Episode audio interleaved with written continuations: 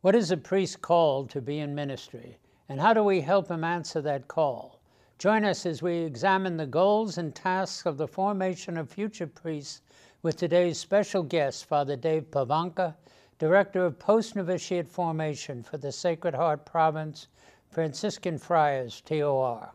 I'm Father Michael Scanlon, President Emeritus of Franciscan University in Steubenville, Ohio, and you're watching Franciscan University Presents. Stay with us.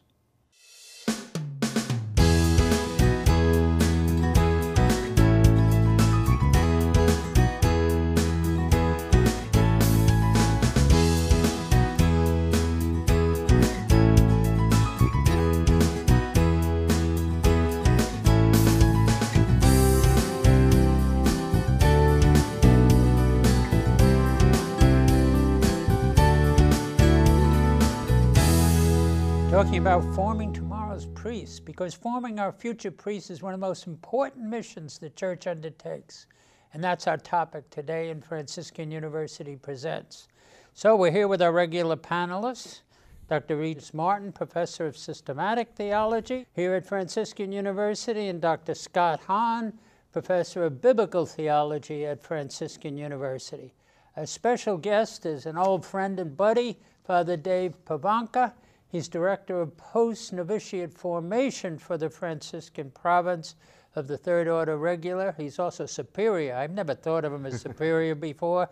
Of St. Louis Friary in Washington, D.C., he holds master's degrees theology and divinity and a doctorate in education. And he's currently completing a law degree, and I keep asking him what he's really up to in doing that. But Father Dave is also the author of several books, including Spiritual Freedom God's Life Changing Gift. So, Father Dave, when we talk about the process by which the church readies young men for religious life and the priesthood, we always use the word formation. Now, to a lot of lay people, what does that mean? You know, why formation as the key word? Sure. Yeah, I think that's a great question, Father Mike, and that uh, a couple things. First off, we're taking an individual and bringing them from the world to something else. But when you opened, you said the church's role in the formation of priests. And I think that's so important. It's, it's not just my role, it's yeah. not just the, but it's the churches that, as parents, parents uh, raising their sons are, are helping form them. That we're trying to take uh, an individual who has weaknesses and difficulties and struggles and stumbling blocks and all those kinds of things and form them, mold them, make them something other than they were, perhaps, and, and allow them to be able to serve the church in, in, as religious or as a priest. Yeah, and and of course, my crowd that came in, we were the old crowd that came in from the military. And we said, oh, basic training all over again. you know what I mean? Like, you knew it from the military that you needed that discipline no, I think follow orders, get up on time, move, make your bed, clean your room, and get to work. Yeah. No, I think there's a part of that, that, that part of the formation that everybody who, who becomes ordained goes through is, is that process of, when the Holy Father spoke about seminary formation, he talked about the molding of the self, of the individual, that each one of us needs to have an opportunity to take a look at ourselves. Where is it that we need to be changed, or where is it that we need to be formed?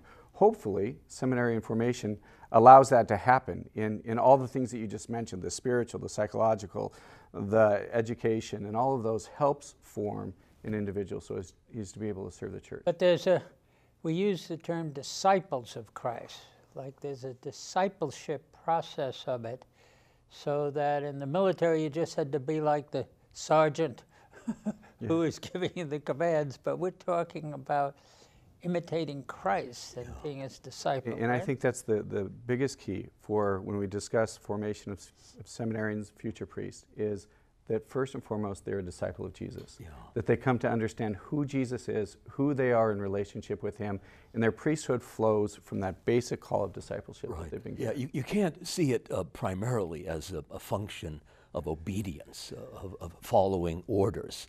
You know, the top sergeant has spoken, and the privates they fall into line. I mean, ultimately, it's it's a relationship, uh, and the relationship is between uh, the soul and God, who has called him. Yes. You know, vocare, a vocation, an invitation to put on Christ in a particularly dramatic uh, uh, and fruitful way.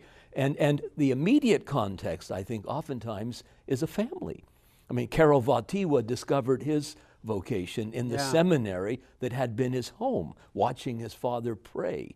Uh, the relations between he and his, his dad were formative. That became a kind of springboard for what later was a rigorous seminary training. Absolutely. I, I do think, though, that uh, besides identifying the family as the natural soil for the supernatural preparation, there is an analogy between what you were just talking about a minute ago, Father Mike, and that is military formation Yeah. as well as spiritual formation, because there's spiritual warfare just like there's physical warfare. Yeah. And while it might not be reduced to obediential servitude to a sergeant, perhaps, nonetheless, I would say the oblation of the will that is called forth in the priesthood is not less, but actually greater than the mere obedience of a buck right. private, you know? And so, just as you have Army, Navy, Air Force, Marines, you know, you, you have the Army in effect being the diocesan clergy, but you also have Dominicans and Benedictines and Franciscans and so on.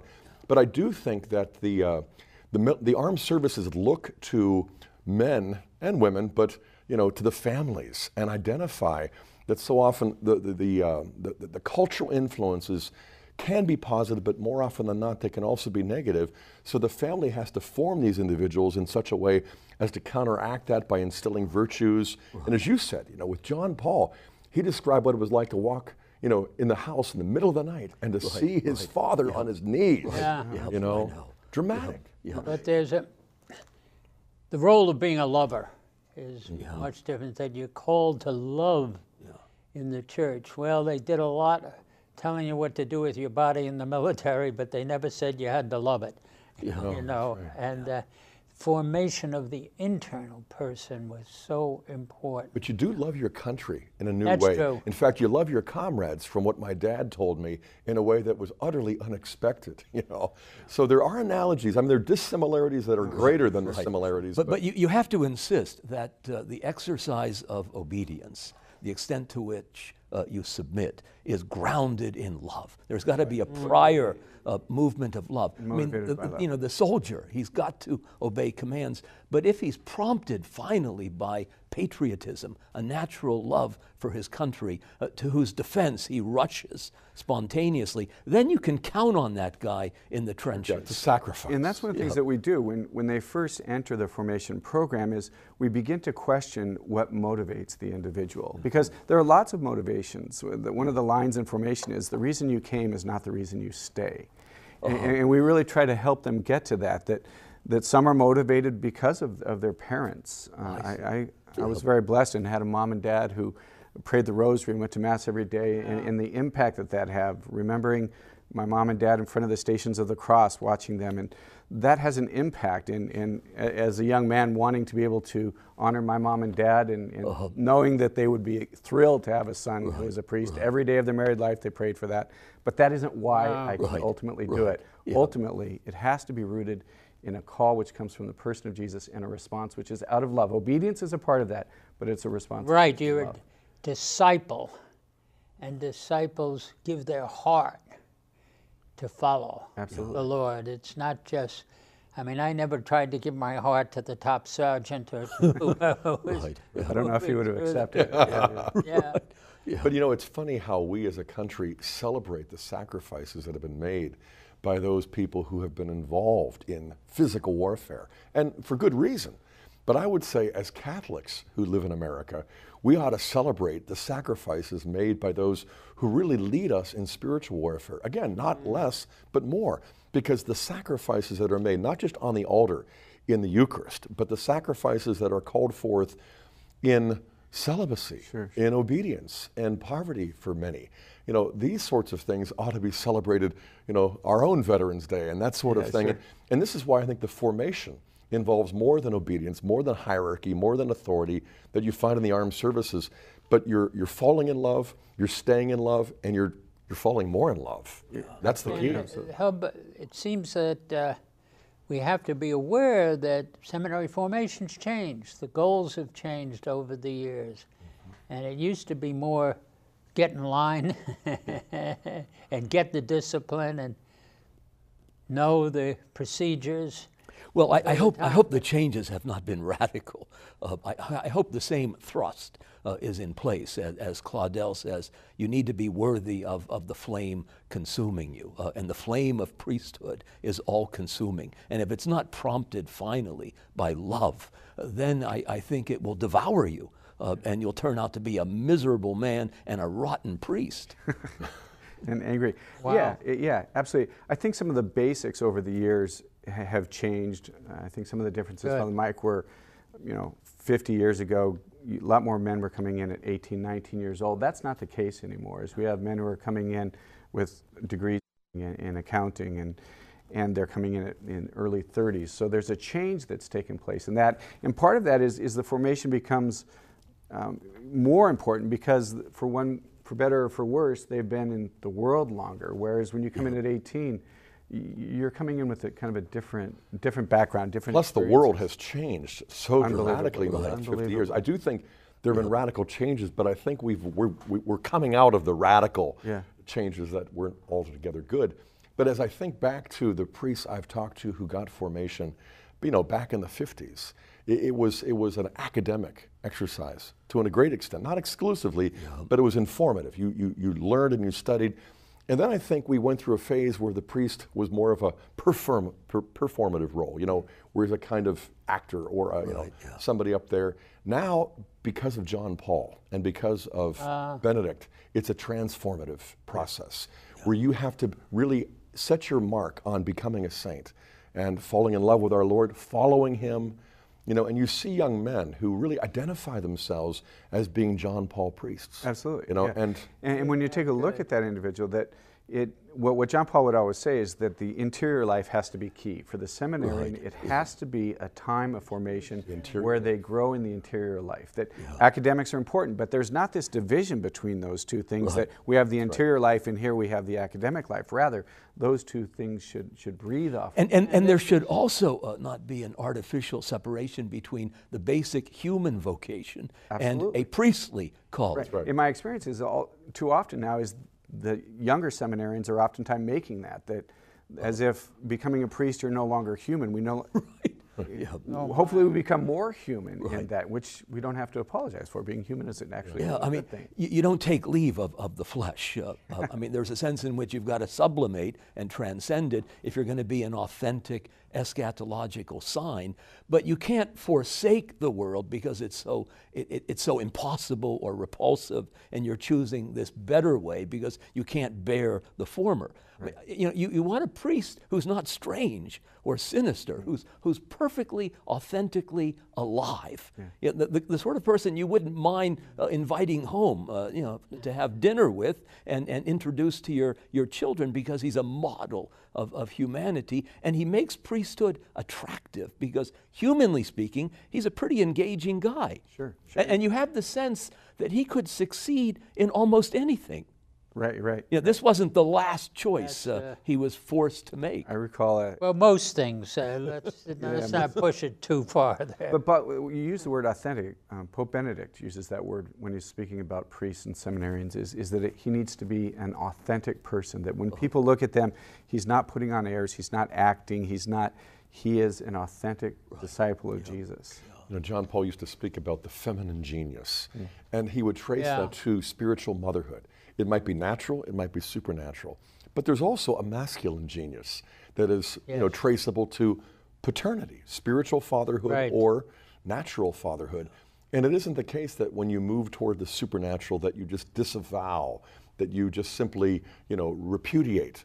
In fact, you've had father figures in the family formation. You know, your your own father, perhaps. You know, it might be a grandfather or some kind of coach, surrogate. It might be a local sure, priest, sure, yeah, sure. coach. Yeah, those kinds of role models that are crucial. encouraged me so much, particularly from like our students here.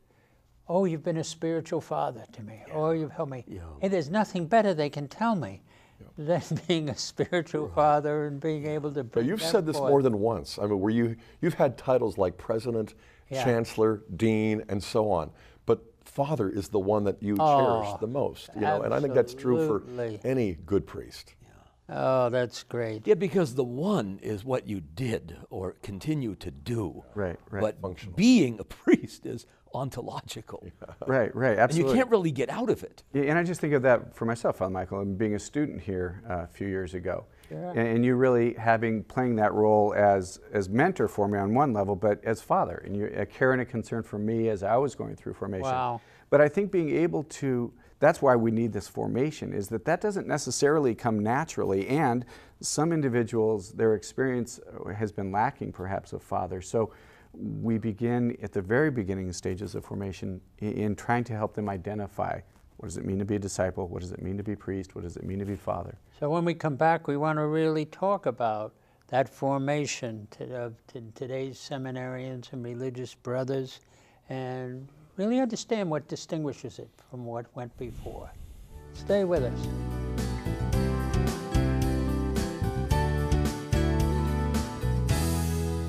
so many of the men that come to us now are influenced by uh, the late Pope John Paul II.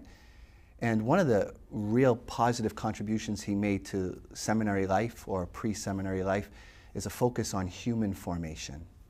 That before you become a holy priest of God, you have to be a holy man of God. And that means looking at areas like sexuality and, and relationships. And so we have things like small group sharings and, and spiritual direction and, and conferences on celibacy uh, more than ever before are helping men to see how they can develop as holy men of God before becoming holy priests of God. I know that what's being taught here is Catholic, and that is what I believe, and it's what the church teaches. We're Christians, little Christ. We don't go around always talking about Jesus, but Jesus is always at the heart of every conversation because our relationship is built on Christ, the same way this school is built on Christ. After we've come here and gotten our formation and grown in our faith, we're called to go out and share the truth, Jesus Christ, with the rest of the world. Franciscan University is academically challenging and passionately Catholic.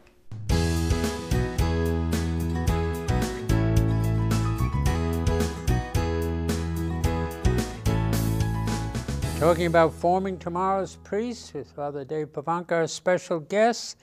And we want to talk about what distinguishes today's seminarians and people in formation for the priesthood from those a generation or two ago.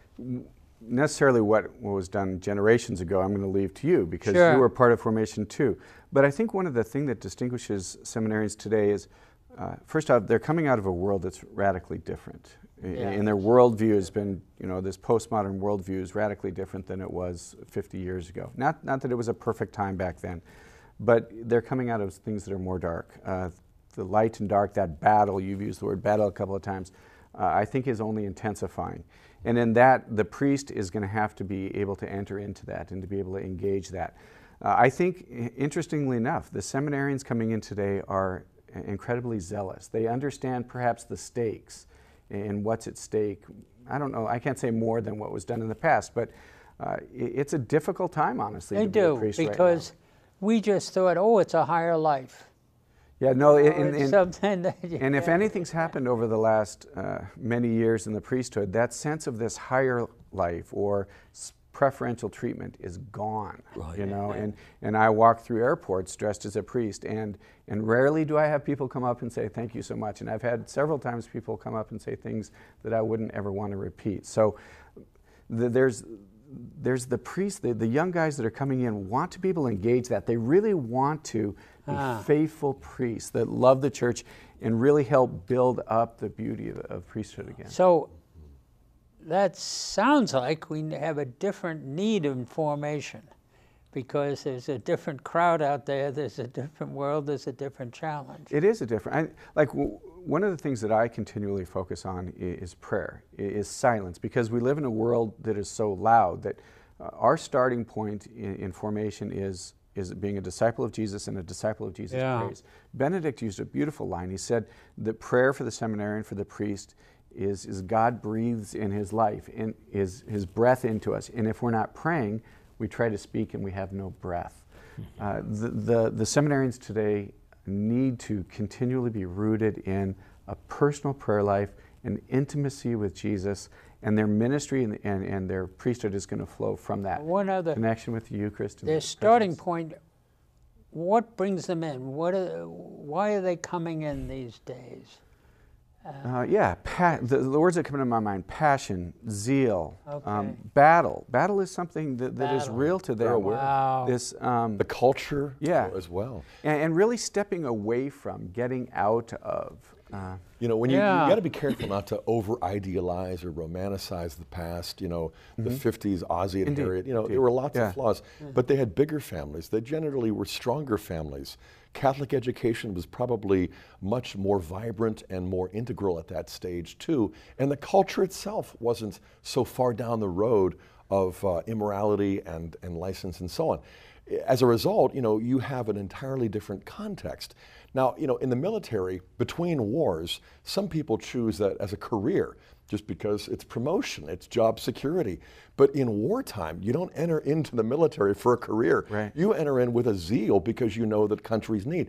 I think something similar is happening right now in the Absolutely, church. absolutely. Where it's not just a career, it has to be a kind of zeal to enter in for spiritual battle. To those my generation think of Going My Way and Bells of St. That's right, Mary. Bing Crosby. They're, they're the great movies of the priesthood. Well, no, It that's ain't that. not the way no, I But- mean, it goes. But I mean, even the, the, the, the truth, uh, uh, the point survives the exaggeration. I mean, we, we all know that the 50s uh, uh, can be easily caricatured. But nevertheless, there was a contrast, and it's uh, an astonishing one. The fact that you're sometimes accosted uh, at airports, uh, uh, not because somebody needs uh, uh, uh, you know, to uh, talk to a priest. They need absolution, but because they, they want to uh, spit on you, they want to heap contempt Wow. uh, on you. And I commend you for the witness that you continue to give. You wear the insignia. You're a sign of contradiction. No, and I think that it's important. W- The Scripture says, if you want to, if you want to be a disciple of mine, pick up your cross and follow me. I, I can't say, Father Mike, to 40, 50 years ago, but that is more real to the seminarian today. I mean, Yeah. Google priesthood y- and see what you see. I, it's, it's quite different, and, and, and we're going through a change, and, and that's why you know, some people say, oh, it must be a bad time to be in formation. It's a fantastic time to be because we have young men who are passionate and zealous and want to bring change and want to bring life and want to be faithful and, and want to be able to say, okay, yes, mistakes were made, but they want to be a part of fixing that and a part of, of restoring. I don't, the beauty of priesthood has never been lost. It doesn't matter what happens, but the reputation perhaps. Yet it, it, it strikes me that there's a kind of twofold uh, provocation. On, on the one hand, we are living in the midst of a toxic uh, culture. I mean, somebody described it as post human, even. And, and so it's understandable that people would want to be in flight from that. But on the other hand, the noise, the dissonance that is generated uh, in the absence of, of any sense of God. I mean, somebody wanting to take flight from that is, perfectly healthy. And the silence that I, I, I expect uh, you find in, in seminary formation, this, this island of silence uh, in the sea of this chaos, uh, that is welcome. Uh, that, that is something worth cultivating. You know, I, in the last 11 years, I have uh, devoted 10 years of my spare time to teaching in seminaries. And uh, I, I enjoy few things as much as teaching future Ah, priests. good. It's fun, especially when it comes to the Bible. But I would say that this, this, this is idealized because these seminarians come not only from smaller families and a more wounded culture, but they come with their iPods and Absolutely, their cell phones. you know, absolutely. and they need to. I mean, it isn't as though we have to just create a kind of uh, heremetical isolation, you know. But at the same time, I think they learn that there is an absolute need for silence, for solitude, for prayer, for study as well. Sure, I, I, I think that's absolutely true. This idealization that says that, you know, they come in and, and they're naturally formed. No, that's why it takes many years. And I would suggest that on ordination day, if one thinks that the formation is, is finished, that's ridiculous. Is that this is a journey and it's a process that takes many years. And, and I'm grateful for the church and particularly from our religious community that allows us that time. Th- that we're not we're ordaining people in 18 months and saying, go get them. I hope everything turns out okay. Well, Joseph Ratzinger, I think, near the end of the 1940s, when he was doing his seminary studies, this is the wake of, uh, of the collapse of the Third Reich. Germany, especially, lay in ruins. There weren't a lot of books uh, uh, in the seminary. It was poor, it was threadbare, and yet he discovered a world of silence, to use that wonderful title from Max Picard. And in that world, he sort of deepened uh, his relationship to God. And the liturgies, I, I, think that encounter, that flashpoint of the sacred, the transcendent in time, I, I, I think that was, that was so awesome, uh, so consuming for him. Right. And, and to think that he's being invited by God to confect the mystery that is surrounded by such beauty. Well, and, John Paul would speak of the, the, the job of the seminarian is to be able to seek the face of Jesus and to be able to see him in silence and prayer and adoration, yeah. but then become that. That it's not simply, okay, I've seen Jesus, but the seminary and the priest is going to become that for a world. That's why we have to be able to discover the face of Jesus in, in the people that we live with, yeah. the people that we minister with, the studies that we do.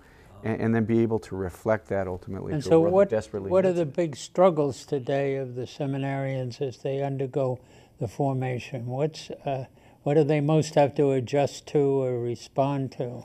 Well, I think you alluded to it, and we've, we've kind of danced around it, is a world that's, that's unbelievably busy, a world that says you have to be yeah. connected with, with the internet and your phone yeah. and, and all of these things that says that you have to have that or you need this the invitation that formation provides the young man to be able to step away from that yeah. and to see to have a realistic look at oneself uh, guys are coming in who, who love god and, and love the church but formation invites them to take a really hard look so at themselves. So, what do they struggle with most as they're going through the formation today?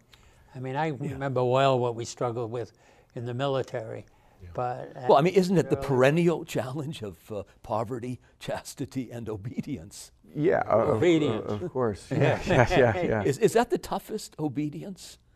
Yes. Um, yeah, I don't know. At the beginning, none of them come easy. None of them come. Although easy. you know, I, we're dancing around something else too. That is, with the internet, uh, you know, there's this book with the title "Pornographied." You know, our culture has been pornographied like no other.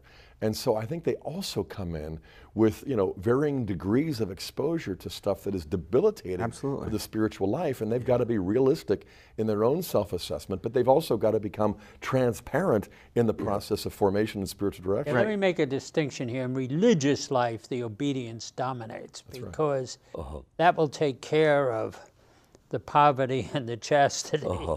You're yeah. told exactly okay. what it should do yeah, yeah, yeah. and not right. do. Maybe that's and, a difference. And that's why. So I was so strong on that. It's not. It's not as strong the as the central one in the diocese with the secular clergy. Yeah. Right. right. But I think the the and you mentioned it, Scott. The look at the individual that he look at himself. I remember early in my formation, I wrote a letter to my father and. And I said, Dad, we're just quiet all the time, and I have to look at myself and I said, and I have to see myself in ways that I haven't ever before. And I wrote, oh. and sometimes I don't like what I see. Ah, yeah. That part is really important in formation. It is. Is that they take an authentic look at themselves because it is great as the guys that I work with, that I'm doing formation, and I've got a wonderful group of guys. Uh, everybody comes in with baggage, with things yeah, that need to be rooted out and, and the solution. The solution is not to try to find men who can't find anything in themselves they dislike. You know, no, absolutely. Because the narcissist is sort of like the one who's almost intrinsically disqualified for this sort of calling. You know, I, I had a seminarian who approached me shortly before his ordination, and you could see in our conversation his eyes were welling up with tears. He's like, Dr. Hahn, I am unworthy of this, you know? Ah, and I good. said, yes, but the only thing worse is the person who says, I am worthy of this. yeah, I of deserve this. this. Yeah. yeah. you are ordaining a That's good the scary thing. Right, yeah, I can handle this. Well, how, it's just a tough one. How are seminaries coming along and adapting, yeah. adapting to the new needs and the new seminarians and, and meeting these challenges in formation now? Uh, I don't know. Well, I think that's important. Right is there. is yeah. yeah. the seminaries the seminaries that are doing it well in yeah. in having an understanding of the human condition and of what the seminarians are coming out of, and being able to engage them in that yeah. have been more effective. Those who have let's say, been more motivated by an agenda or an ideology, uh, my experience is they haven't done very well. You, know, you can go, you can jump into the contemporary need ideology, or you can react way back and try to be retroactive. The and generation- it's doing it in between, run the right balance. The generation gap is not just in the processes of formation, but it's also in the faculties. I have found in teaching in various seminaries that older faculty members, not always, but generally tend to have been formed in the 60s and the 70s, or the early 80s, when the academic and the church, you know, were, were more, you know, uh, connected. Uh, now, as the academy has become increasingly secularized, the church has had to come unto itself and re- recognize that, that theology is not just an academic sport, it really is a spiritual science. And so you find older faculty sometimes resenting younger seminarians, you know, the seminarians in their 20s who are John Paul pre, they don't understand, you know, why aren't they more academic? Why aren't they more cultural, political, you know? And you're like, uh-huh. this isn't necessarily But I all mean- bad. I mean, to be to be ideally academic is to be contemplative. What what Balthasar calls a kneeling theology. Right, You're right. on You're your knees. You're prostrate before the Blessed Sacrament. You move in docility before this self-revealing In word. what I, my experience of, of seminary training, it's the academic knowledge that the individual learns, which is, is quite important, but it's also that process of going through the formation that, this was a debate I, I had in seminary, and, and is seminary formation? Of course it is. Any education is formative. Sure. So it's that process that we go through that helps form the individual. Well, that's what we want to talk about when we come back the process of formation in seminary, how it should flow, and how we should understand it. Stay with us.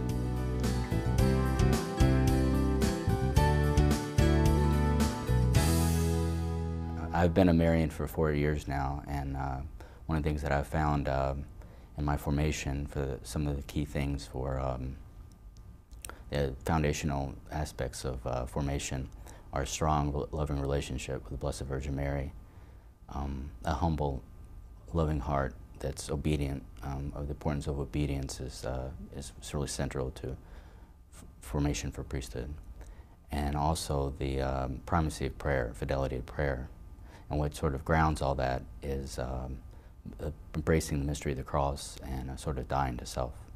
Explore the treasures of your Catholic heritage on a Franciscan University pilgrimage.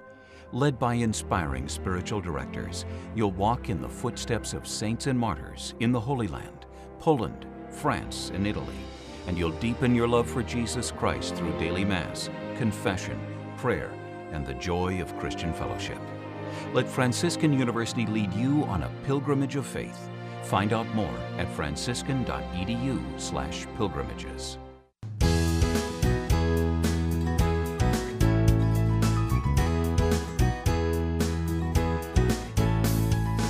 Welcome back. We're here at Franciscan University of Steubenville, surrounded by our students working the equipment with our special guest, Father Dave Pivonka, and we're talking about forming tomorrow's priests.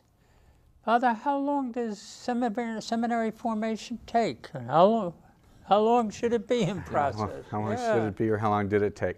Well, I think w- when talking about that, it's important to distinguish between diocesan seminarians Sure. and Franciscans. I remember when I was first entering the community, and my excitement says, you know, because when you first enter, all you want is how long till I get ordained, and they said, well, four years of study. Oh, okay, I can do that. And, and then there's a year novitiate, five years, I can do that. Well, then there's an apostolic year. I quit asking because every time I asked, it got longer and longer. And, there- and you left out your candidate. year, Yeah, your So for, for a Franciscan priest, it takes a year of postulancy, year of novitiate, four years of seminary, year of apostolic. So about seven years. Um, is it long enough?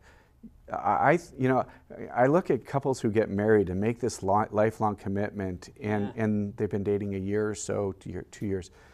Uh, I, I rejoice in what the church does. It, Yes. it, it takes a time, particularly as a friar, that I have these stages that I petition for vows and I petition for renewal and I petition for solemn vows that that we do this together. And I think that that's important that that it's not just the the seminarian being formed. This is the church coming together and we as a community, as a religious community, Father Mike, as Franciscans or the diocesan community and, and the seminarian, we do this together. Uh, do I think it takes long? I think seven years, eight years is, is great. Also stating that it's never done. It's not once I'm ordained, woohoo, everything's. But Some bishops who watch this might say, "Well, that's so too, that's too expensive." Yeah, you know? yeah, yeah. But the fact is, it's more costly not to form them well. And I'll be honest, you know, again, I can only speak to the intellectual component primarily because I've never been involved in the actual spiritual formation of seminarians. But the degree of biblical illiteracy that they're coming into Yeah. the seminary with, and even doctrinal illiteracy. Now, the Catechism has done a ton to make up for that Sure. because it's so scripturally saturated and Yeah. such a doctrinally proportioned document. It's amazing. Yes. But at the same time, if they haven't spent time studying before they get there, Sure. you know, uh, four years barely enough. You sure, know, sure. It, it's really comforting, I, I think, to know that uh, the presiding genius over this process is a very old and wise mother. I mean, the church. absolutely. I mean, you can't ordain yourself. It's not a self-help enterprise. She has to discern uh, uh, whether this vocation I think is one of, genuine one or of the bogus. experiences I had in my present position uh, on ordination day, the provincial and the bishop asked me, "Have you found this man worthy?" Yes. And there's, I I mean, I found myself the first time having to answer that question to just, I knew that I was going to have to do that, just to pray with that, that, Yeah. that and then and to say yes, he he's been tested, he's been formed, and we find this man worthy. There was just a, a beauty and a weight to that. And you have to answer, he hasn't just passed the courses and gotten the right, grades. right, Father There's a spiritual, psychological, sociological element there.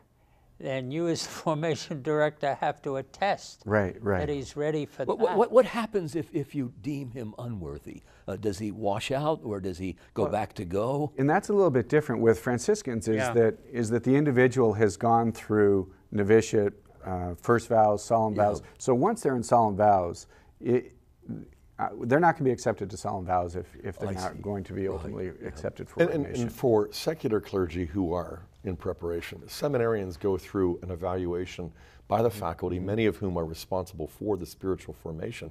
So, you know, it's not like the assembly line where quality control only takes place in the end, you know, where you're throwing out finished products because of something. And I think that- that can happen, but that's not And that might be a difference, Father Mike. You asked earlier about how it's changed in 50 years.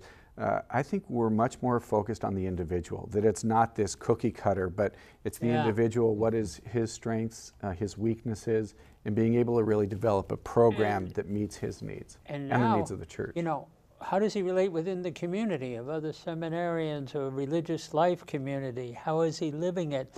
And the rest, it's not always past the courses and he's put in the time. And I think that's the, sub, the most significant difference between the diocesan and, and the religious is much of my, my formation is the, the formation to be a Franciscan, to live in the community together and, and, and how do you love one another and how do you serve one another? And uh, whereas you know many of the diocesan clergy they may be by themselves. So that is not as highlighted. But but for us as friars that's key is that living in community and that relationship with the brotherhood. I, I think for a, a, a number of us, uh, the real test, uh, the decisive criterion is fidelity.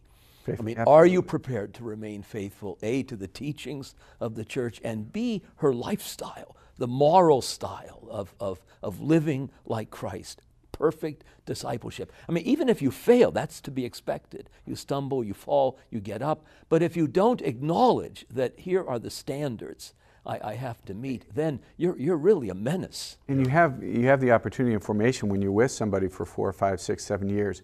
You can see are they faithful, and and not just faithful, uh, faithful to the little things. There, there's a way that uh, we can I don't know fake it. There's a whole saying fake fake it till you make it. You know, when you're with somebody day after day, year after year, that sense of are they faithful to the little things? Are they faithful to their responsibilities to the brotherhood, to their studies, to their prayer, to their ministry? All of those things come and are all important. And and I'm glad you said this because I think some people who get frustrated would say orthodoxy, you know, as though that's the litmus test. Yeah. But it's not a, a party platform.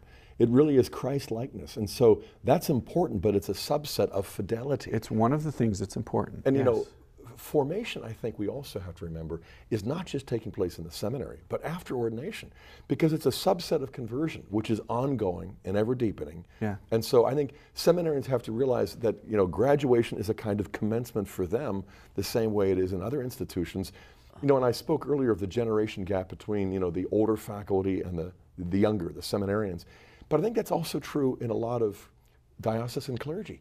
That a lot of the priests out there who were formed in the 60s and the 70s, you know, forget that they were always saying, you know, why don't you know, to the to the older people back then, be open, you Yeah, know, yeah, be yeah, open yeah. to change. You know, and, and then they get fed up with the John Paul priests or whatever.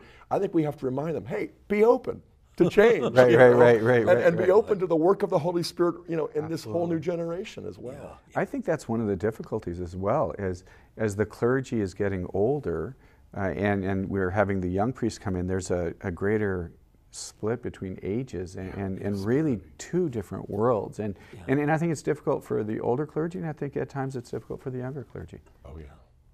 Yeah, I mean, uh, you've got a psychological, sociological Mm-hmm. component here that doesn't get reduced back to the courses you took and whether you follow the horarium. Right, right, right. And if you've got older clergy who don't who didn't like John Paul or Pope Benedict, and you know they get a younger priest who is a kind of John Paul type priest or one Right, who wants to be yeah. like Benedict, you know he'll become the embodiment of the things that he finds Right, you know such an aversion to, and and you find that at times.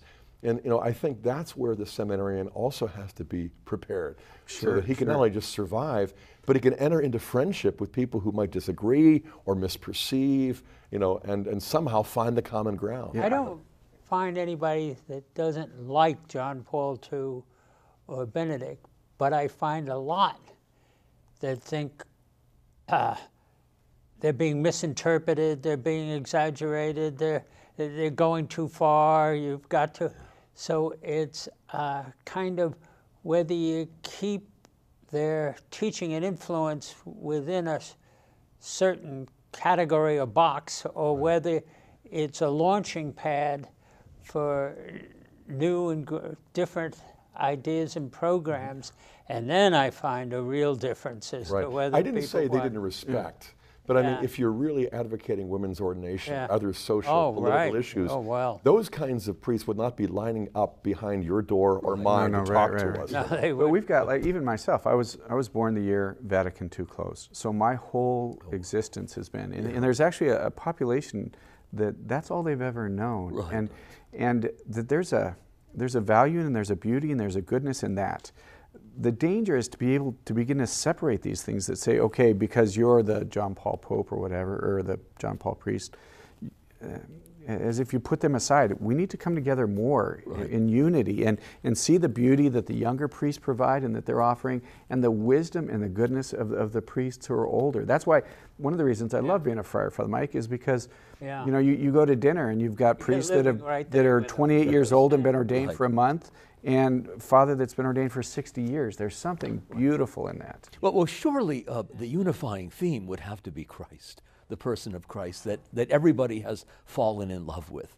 You know, as the, the, the letter to the Hebrews tells us, uh, Jesus Christ, the same yesterday, today, and forever. If you're not configured to Him, if you haven't fallen headlong in love with Him, and, and it's a personal relationship, then you, you can't really be trusted. Uh, you're going to lose. Uh, you're going to dissipate whatever good you've been given.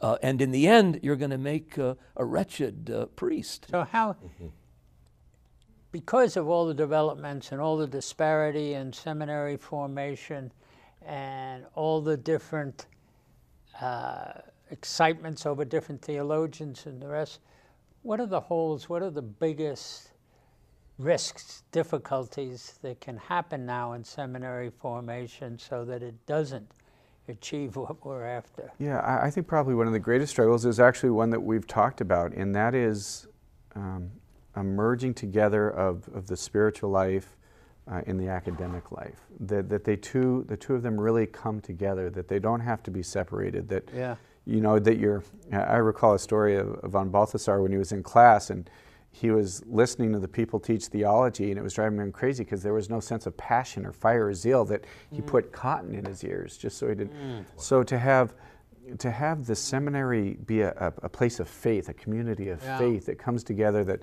that prays together, that worships together, that celebrates sacrament together, that repents together, that studies together, that tests together, that, that there not be this separation. And, and I think all too often some faculty say, well, that's their job. And, and the rector says, well, that's their job. When it's, we do this together. it has to be coordinated. You know, I, have told my seminarians the same thing I've told my undergrads and grads, and that is, uh, you know, you can tell if you're praying right because praying right doesn't mean that you want to study less. Mm. You know, if you're praying right, yeah. you're going to end up studying better. Yeah. And if you're studying right, it's going to lead you back to prayer because you're not just studying the subject of the Trinity or Christology or ecclesiology, you're falling in love with Mother Church. You're discovering Jesus Christ, who is your Savior and Lord. You know, the, the, the, divine Father, you know, of the Holy Trinity. This is subject matter that you ought to master, but you also ought to allow it to master you. And so instead of a, a tension or a polarization, there really needs to come together a, a, kind of harmony where they're mutually reinforcing, a kind of feedback loop. Right. You know, right. it isn't easy to maintain, but it's absolutely necessary to pursue. Right, right. and that work is important. That, that you have to work together sometimes. Yeah. And it, it, it's really it's not it's not fundamentally different from a marriage. I mean, Scott and I didn't say to our wives, I hope we didn't, I love you, and that was on the day of the marriage, so I'm, I'm now safe. I don't have to say it anymore. I don't have to show we it. We exchange consent. Right. I mean, when, a, when a, after yeah. a priest is ordained, he doesn't retire his curiosity, his capacity to grow or to deepen his understanding. He keeps and, reading, he keeps praying. And developing professionally. True. That's part of it, you know. It's. Uh, you can have a pastoral heart, a good spiritual life, and that's great, but you need to develop some professional skills to really care for the people. And, right. And, uh, many times you got to balance the books and not spend the yeah. money all yeah. the way. I agree. The, the demands on priests today and the competencies on priests today is being unbelievably public people and at times managing budgets and facilities uh, very, very difficult. But again, the priority of prayer, I think, is Absolutely. manifest. You know, and, and, the priest knowing himself to say, okay, these are not necessarily my strengths, strengths or weaknesses, and and not just to wash my hands. I'm not good at that, but to be able to recognize it, to see it, delegate it, but even oversee those mm-hmm, to whom he mm-hmm, delegates. Mm-hmm. Yeah. It, it's a lot like fathering a natural family, or in, in my case now, grandfathering too. Yeah. You know, where you see your sons becoming fathers it, it, it, really is, I think, a kind of spiritual reproduction that takes place, you know, both in the church as well as in the domestic church. Right, right, right. Well, the subject's somewhat unlimited. right, right. And every seminarian, and almost every Catholic will come up with a, another idea there. But when we come back, let's try and have some final thoughts on the forming of tomorrow's priests and what they most need or what should be emphasized for the future for the church. Stay with us.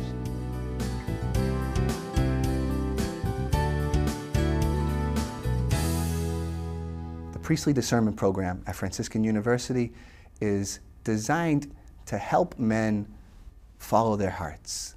We provide a space where they can begin to pray from the heart and listen to what the Lord is asking.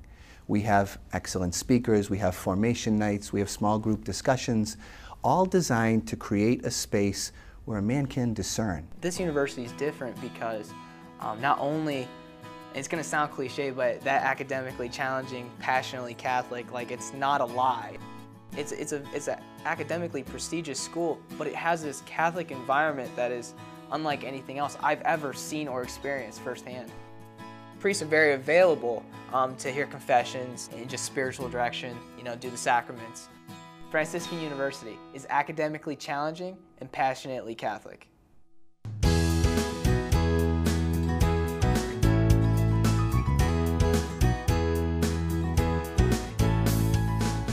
Well, we've come to the end of our discussion on forming tomorrow's priests. We all have different experiences, we all have different ideas, we all know what we most liked and what we've seen lacking. Uh, but we're going to have some final words from the panelists here as to what should you take away to have this discussion and topic yield fruit in your life and your ministry as needed. Regis. Yeah, uh, something struck me uh, in the last uh, segment. Uh, we were discussing the difficulties and challenges that beset uh, priesthood today. And, and the thing that pops up for me is loneliness, the burden of mm. being alone. Maybe not for the religious, because you live in community, but the parish priest, uh, uh, he is alone, increasingly bereft, uh, sadly reduced in numbers. Uh, and, and how does one, how does one uh, uh, reach out to him? Uh, it, it, seems to me by externalizing a sense of gratitude for what he represents, what he brings to yeah. your life. Uh, uh, Scott and I belong to a parish uh, whose pastor is an extraordinary man, uh, Monsignor Yance. And a year or so ago, when I finished a book on the sacraments, I had to dedicate it to him because ah. here is the guy who awakens me each morning to the wonders of, of God incarnate. How do you thank somebody uh, who says, Take and eat? This is my body, this is my blood. I mean, there's no end of, of thanksgiving.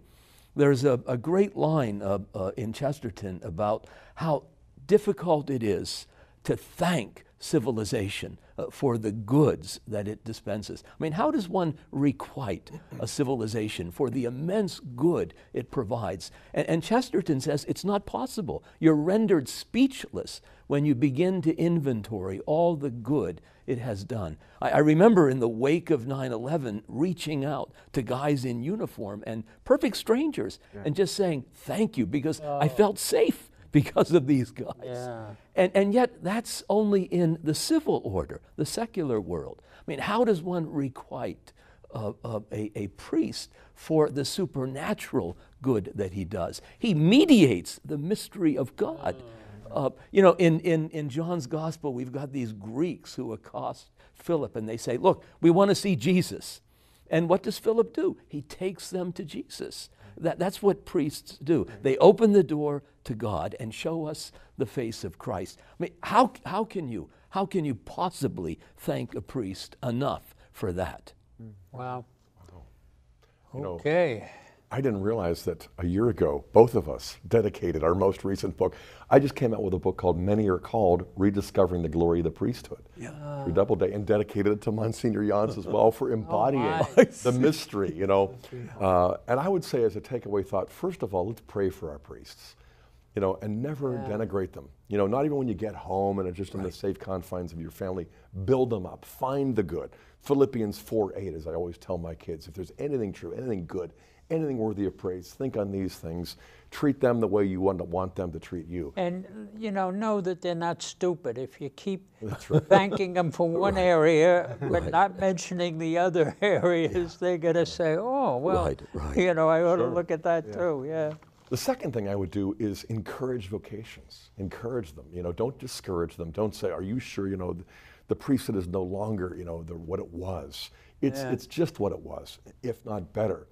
You know, and I'll talk to young men, my own sons, but also their friends and others. And whenever I hear something like, you know, I don't feel any attraction to the priesthood. Oh, yeah. You know, I, I will say that's no sign that you're not called. That's just a sign that you haven't understood the priesthood yet. Right, right. Yeah. Because the priesthood is supernatural fatherhood. It's intrinsically attractive. If you don't find it attractive, you're going to have to look into it more closely. You might not be called, right, right, right. but you better recognize that there's this intrinsic beauty and power to that. Not that isn't less than natural family life, but arguably much more so. And so, in conversations and prayer and in friendships, I think we should encourage every young man out there to consider that possibility. Okay. Yeah. Um, I think there's reason for great hope in the church yeah. when when I take a look at the seminarians that our community has been blessed with, Father Mike, with more numbers than we've had in, in decades. And, and, it's just God's faithfulness and grace. So there is there's cause for rejoicing here. There is. Uh, I had an experience when I was a seminarian, and I was being I was stationed at a parish, a busy parish in Texas, and a gentleman came in on Monday morning irate. Saturday afternoon at two o'clock, he came to the rectory and wanted to talk to a priest and there was nobody there. He hadn't made an appointment, he just showed up. And it was Saturday afternoon, there were three priests, there were other places. And, and the secretary said something to the effect of, Do you expect them to be here all the time? And he said, Yes. and I was a seminarian, and I, was, I found myself struck with that. Yeah. What is it reasonable to expect of our priests? Is it reasonable that I can be there for somebody 24 hours a day? Probably not. So, what I was struck by is it is reasonable that uh, our priests, our seminarians pray, that they be men of prayer, that seek the face of Jesus and then open the door that brings them there. That our seminarians be men who are intimately connected and rooted in the Eucharist. Uh, you're right. Regis, we can't say thank you. And that's what the Eucharist is. It's, it's the eternal thank you because words aren't enough. And, and to have our, we can expect our seminarians, our priests, to be in love with the Eucharist, to spend time with Jesus in the Eucharist. Um, we can expect faithfulness.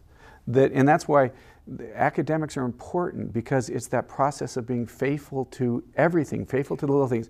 If our priests aren't faithful to their studies, are they going to be faithful to their prayer? Are they going to be faithful to their homily preparations? That's important. All said and done, I've never had anybody ask me, What did you get in Christology? Did you get an A, a B? It's never happened. But hopefully, that process of going through the course and studying and learning has formed me to be a, a priest ultimately. And then uh, I think uh, I, I, would just close with, with, exactly what you're saying is, is to be able to pray, you know, uh, for our vocations. I believe my mom and dad prayed every day of their life. That one of their boys, there's five boys in my family, we drew straws. I won, I lost, depending on who you're talking to on the day of the week. But um, and they didn't tell us every day we're praying for you. We knew that my mom and dad prayed and that they prayed for vocations. So I would encourage the people watching the program to pray, pray for vocations, uh, for your not just your children, but pray for my the vocations that I'm responsible for. Lord knows they need other people's prayer because they have to live with me. Okay, so uh, pray for vocations in our seminarians. Yeah.